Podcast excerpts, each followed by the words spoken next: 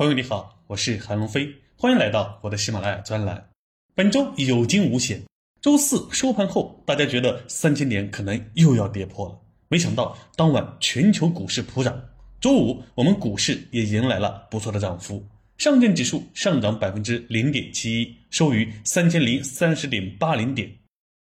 我们先来看一下本周市场整体表现，本周主要宽基指数全线上涨。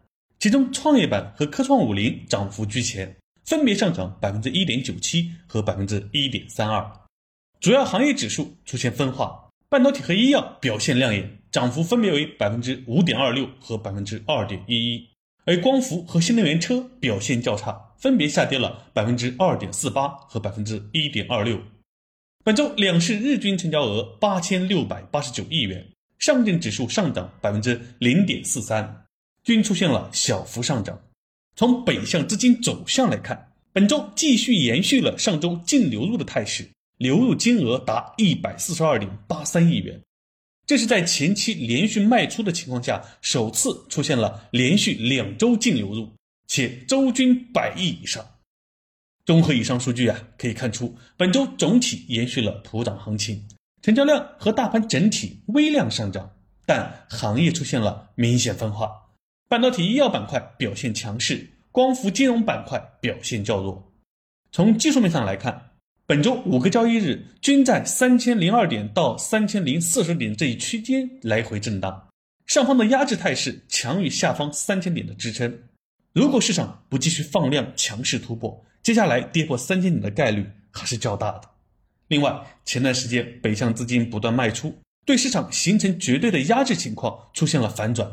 看来外资之前看空的因素出现了变化，在这种行情中，应该重板块轻大盘，比如半导体、医药、军工，自底部反弹以来遥遥领先大盘，尤其是半导体，本周大涨百分之五点二六，连续两周上涨了。那接下来还会涨吗？现在还能买吗？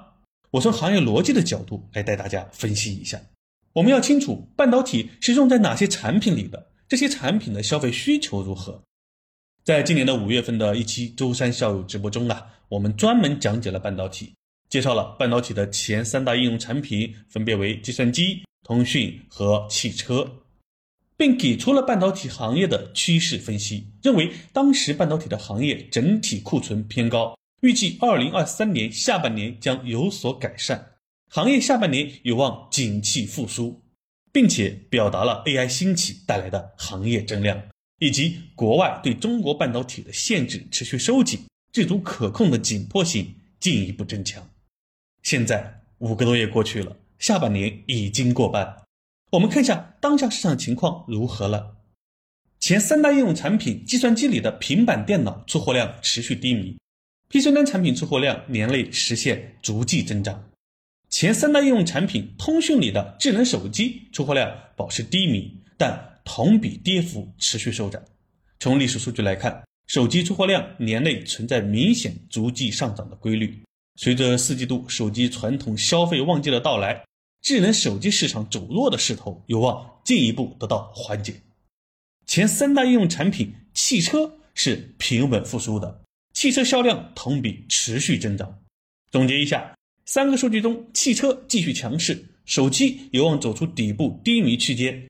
计算机中的平板电脑持续低迷，PC 端逐步改善，一个还将继续强势，一个即将有走出低迷的趋势，一个一半低迷一半改善。此刻你觉得半导体现在还能买吗？相信从产业逻辑出发，你已经有了结果。欢迎在评论区给出你的答案。好了，本周就先分享到这里，我是韩龙飞，祝你周末愉快。接下来又是美好的一周，我们下一周再见。